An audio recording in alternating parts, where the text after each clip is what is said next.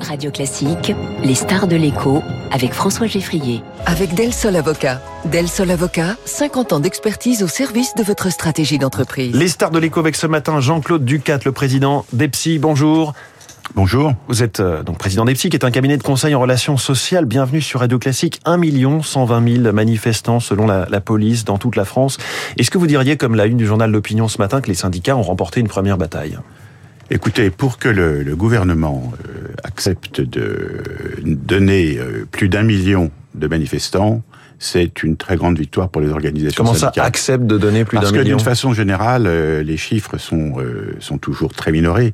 Et quand on prend les deux chiffres extrêmes, c'est-à-dire le chef gouvernemental qui est 1 million 120 000 et le chiffre de la CGT qui est 2 millions, euh, Alors vous dites les chiffres sont minorés, les, les comptages qu'a pu faire la presse sur les précédentes grandes ma- manifestations rejoignaient quasiment à quelques centaines de manifestants près, vraiment on était dans la marge, rejoignaient le, le décompte de la police. Là Oui. on attend toujours, enfin je les ai pas trouvés, les chiffres de ce fameux cabinet Occurrence qui, euh, qui est mandaté par la presse. Voilà.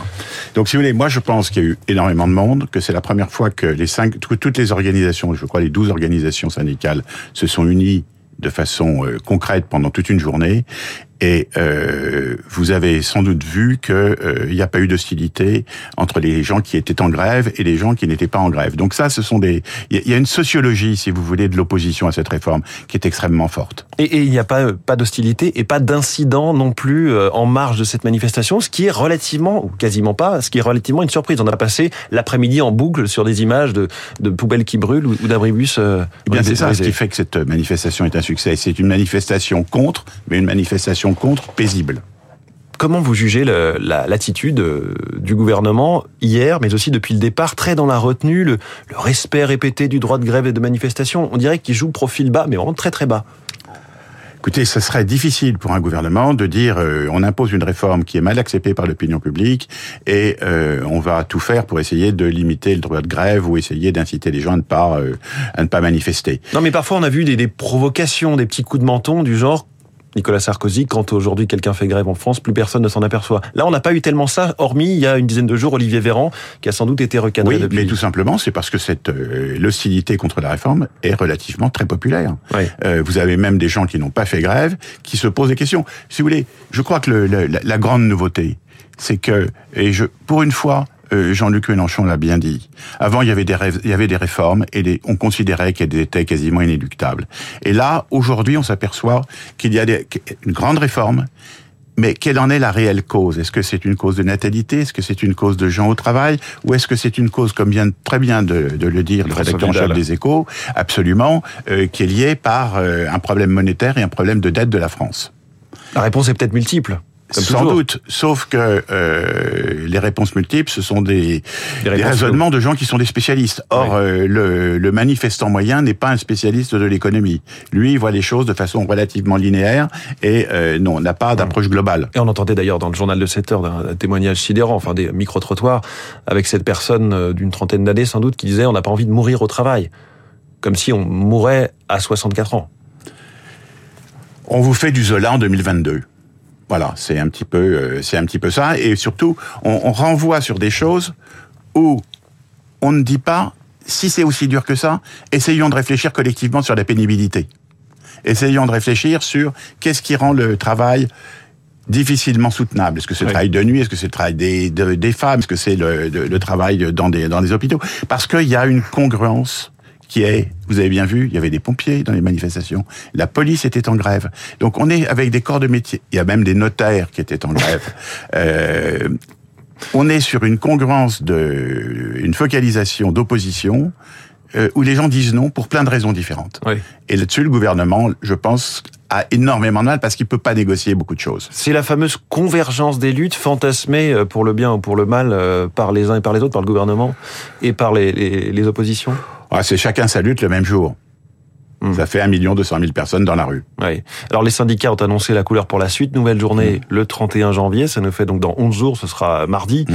Euh, c'est plus facile d'enchaîner avec ce succès, de, de, de, de souffler sur des braises d'un d'un foyer qui est en train peut-être de, de prendre et de se développer? Oui, mais combien de temps peuvent-ils tenir? C'est ça la véritable question. Euh, Comment ça se passe habituellement? Est-ce que la deuxième journée de mobilisation est plus forte ou déjà ça peut décroître? Réponse pas simple, hein, mais euh, bah, la réponse quand il y a un premier succès, ça peut galvaniser. Oui, euh, tout à fait, mais il y a un élément euh, qui vient euh, tout détruire, c'est la météo. euh, une bonne pluie froide le 31 décembre et vous n'avez pas grand monde. Euh, une journée qui est plutôt une journée euh, ensoleillée, vous aurez du monde. Les Mmh. questions qui se posent, c'est est-ce que les enseignants qui sont à peu près à hauteur de 42% parmi les grévistes vont continuer à être à hauteur de 42% le, le 31 janvier? Est-ce que euh, Total les salariés de Total Énergie, ils étaient 100%, est-ce qu'ils seront simplement à 50% la prochaine fois? Euh, La SNCF, la RATP, euh, dans les EHPAD, dans l'hôpital, si vous voulez, c'est là où on va pouvoir voir si ça augmente ou si en définitive ça a tendance à baisser. Néanmoins, il y a une colère qui est extrêmement sourde, qui est à la fois une colère sur les retraites et puis une colère sur euh, le pouvoir d'achat, euh, une colère sur euh, il y a énormément d'incompréhension dans le pays. Oui. Et c'est ça le, le vrai le, le vrai sujet. Les manifestations d'un côté, les grèves, vous venez de les, les évoquer d'un autre. Le plus spectaculaire, le, le spectaculaire, le plus nouveau, c'est peut-être euh, la baisse de la production électrique jusqu'à 7000 mégawatts de puissance perdue, notamment euh, du fait des, des barrages hydroélectriques. Ça, c'est nouveau. Est-ce que c'est un vrai moyen de pression quand on parle de cet hiver très compliqué pour la- l'approvisionnement électrique de la France? Oui, mais il faut faire attention. Euh, si vous êtes syndicaliste et que vous coupez l'électricité lorsqu'il fait froid et que des centaines de milliers de gens peuvent être impactés, euh, vous pouvez réduire à néant le, la, le, la justesse de votre lutte, si autant soit-il que Là, votre là, juste... ce qu'ils disent, on les entendait tout à l'heure dans le journal de l'économie, c'est que ça n'affecte que, en gros, le côté très commercial du marché de l'électricité quand EDF revend l'électricité euh, ou l'exporte à l'étranger et que là, les usagers ne sont pas touchés. Bon, on verra jusqu'à quelle limite. hein. On peut toujours dire tout et son contraire.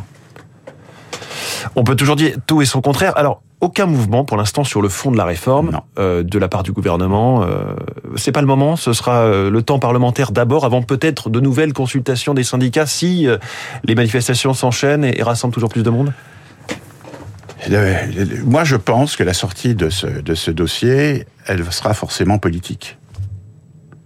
Euh, parce que... C'est-à-dire un geste du gouvernement et non pas euh, oui, mais statu quo. politique au niveau des élections. Ah oui, donc dans Ah, longtemps. Oui, bah oui, mais si vous voulez, aujourd'hui, il y a des... Les prochaines, c'est les européennes dans plus d'un an. Il y a énormément de ressentiments qui sont en train de se mettre en place. Un syndicat modéré qui négocie, comme la CFDT, qui se retrouve aujourd'hui coincé entre Sud et la CGT, c'est quand même une première. Le discours de, Laurent Berger et de ses principaux lieutenants, même si à titre personnel ils sont beaucoup plus, ont beaucoup plus de retenue, ils sont obligés de tenir compte de leur base. Et il y a aussi un autre phénomène auquel je pense qui a été peu peu peu, peu mis en avant, c'est qu'il y a énormément de retraités aujourd'hui parmi les syndiqués dans les syndicats. Et cette voix qui était une voix qui était tout à fait marginale, aujourd'hui commence à avoir un petit peu de poids. Et je pense que ça oblige à une nouvelle forme de, ter- de détermination, notamment dans des, dans des organisations comme Force ouvrière euh, ou comme l'UNSA. Et c'est-à-dire quel est le poids des retraités? Si vous voulez, ils se font entendre alors qu'avant ils étaient totalement euh, inaudibles. Euh, on parlait euh, des syndicats Aquitex, des syndicats du textile, des syndicats Mmh. de la métallurgie, des syndicats de l'énergie. Tra- retraités, on n'en avait jamais parlé. Et là, les retraités ne sont pas pénalisés par la réforme.